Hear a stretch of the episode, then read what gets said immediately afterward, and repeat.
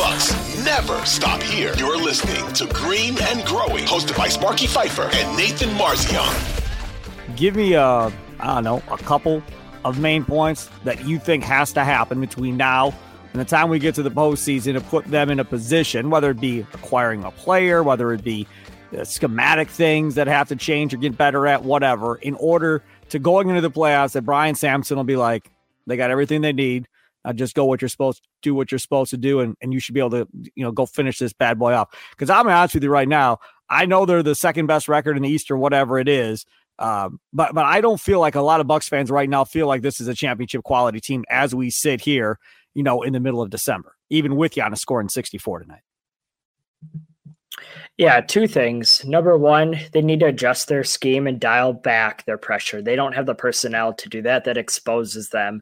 If you're slow, um, not as quick as a person you're guarding, you shouldn't be pushing up on them. You should be trying to shrink the court and defend less space instead of more space. So that's number one. Adjust their schemes. I think Griffin does a nice job of mixing in zone. I think that can be a real weapon, but they need to adjust their man defense. In the postseason, you can't run zone and expect that to be successful successful over a, over a five or over a seven game series. So that's the first thing. Dial back your scheme, dial back your pressure. And then the second thing is they need to get an elite defender. If you're going to go through the Boston Celtics, you need another wing defender. They have too much size for Milwaukee to slow down. If you're going to go through the Nuggets in the finals, who's going to guard Jamal Murray? You know, all these all these teams that the Bucks are going to have to go through, the Philadelphia 76ers with Tyrese Maxey, they all have a perimeter guy that Milwaukee can't match up with, even if they had the perfect scheme in the world.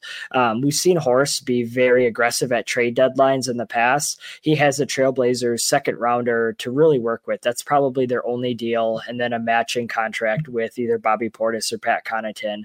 Um, so I think those two things of number one, dial back your scheme or your pressures, and then number two, you need to get either a guard who's actually good at defense or a wing who's good at defense. And then Beasley can slide to the bench, and I think that'd be a great fit for him. But you need somebody who can play that stopper role on the perimeter.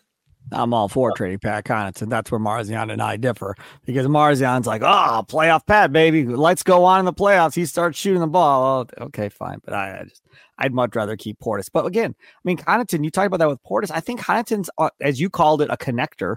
Um, I, I think Connaughton is, is the same type of guy, don't you, Brian?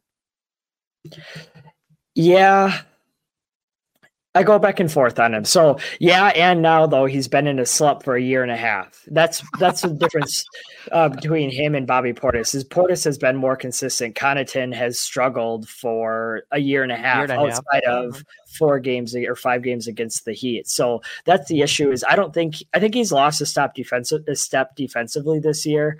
Um, he's somebody who's kind of in between. He's a little bit switchable, but he can't really guard wings. He's not quick, quick enough to guard guards. Not big enough to guard post players or forwards. Um, so I I'm, I'm not saying that they should move him, but I wouldn't be upset if they moved him in the right deal. Yeah, I would think if they're going to get a really good player like you're saying, Beauchamp, Jackson. I mean, somebody like that, one of those young guys are going to have to go along with whoever the vet is. And then if it's a second round pick from Portland or whatever, they're going to lose one of their young guys if they're going to try and go do this, plus a vet, plus a pick or something along those lines.